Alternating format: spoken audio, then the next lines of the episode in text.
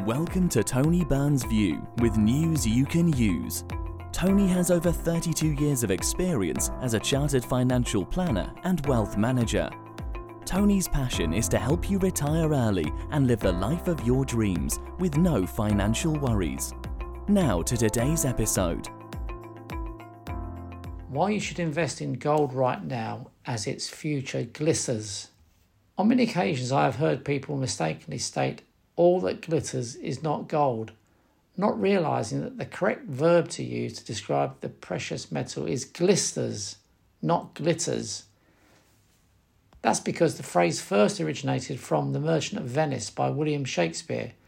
Perhaps I'm being a bit pedantic or old fashioned, but I really like English to be spoken and written correctly. Maybe it's because I was a linguist at school and studied English literature up to A level, which has made me a bit of an English snob. Or maybe I'm just pedantic after all. Either way, I don't really care. What is important to understand is that this shiny metal is expected to rise in value significantly.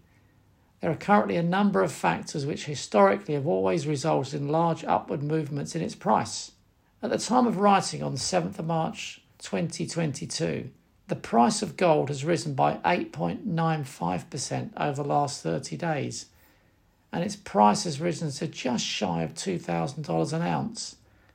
None other than Jim Mellon, the British self made billionaire and businessman, has predicted that the price of gold will rise to $5,000 an ounce. Jim does have an uncanny gift for making economic predictions which are almost clairvoyant like. Whether his prediction will come true, only time will tell. Nonetheless, it is a bold one. On the other hand, there are plenty of commentators who think that gold is yesterday's asset. Here are some of the reasons why. 1. Gold is manipulated by banks, governments, hedge funds, etc. 2. Gold is rubbish. It is obsolete. It is an old fashioned metal. 3.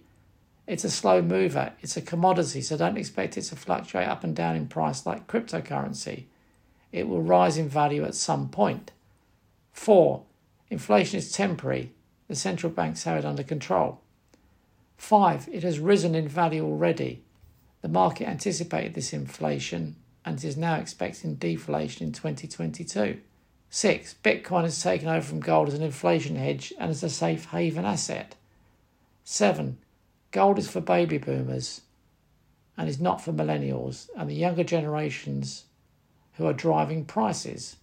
These are all plausible counter arguments to the attractions of gold as an asset, but I'm not convinced they are true.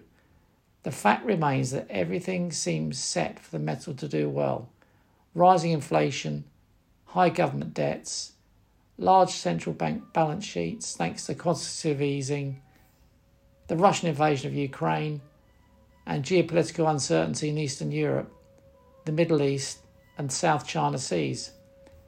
However, the overriding issue is one of the negative real interest rates. In other words, when the rate of inflation is in excess of the central bank interest rate, as it is today. The latest US CPI inflation rate is 7.5%, whereas the Federal Reserve Bank, the Fed, interest rate is just 0.25%. This means that the current negative real rate of interest in the US is 7.25%. There have been four previous occasions when interest rates turned into highly negative rates in the USA since President Nixon ended the gold standard in August 1971. In each of the years 1974, 1979, 2008, and 2010, as real interest rates turned negative, gold increased a lot in value. We now appear to be in the fifth such year. The other very important factor is US public sector debt, which is soaring and at record high levels. In my experience, the most effective way to reduce public debt is by encouraging inflation to wipe out the real value of debt. This appears to be what the US government is doing by keeping the Fed interest rate at such a historically low level. The US government publicly announced a few months ago that they would let inflation increase this means that negative real interest rates could be with us for some time.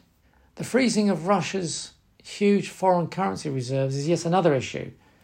What this has proven is that even a G20 country is at risk of having its reserves frozen. Furthermore, it highlights the fact that governments worldwide have insufficient reserves in gold. It represents just 13% of central banks' assets globally, whereas foreign currencies make up 78%. This is likely to lead to central banks increasing their gold holdings in the future. So, on the balance of probabilities, it does appear highly likely that gold is going to rise in value substantially if history is anything to go by. Exactly when this will happen and by how much, only time will tell. So, Jim Mellon could well be right after all. Let's wait and see. You know it makes sense.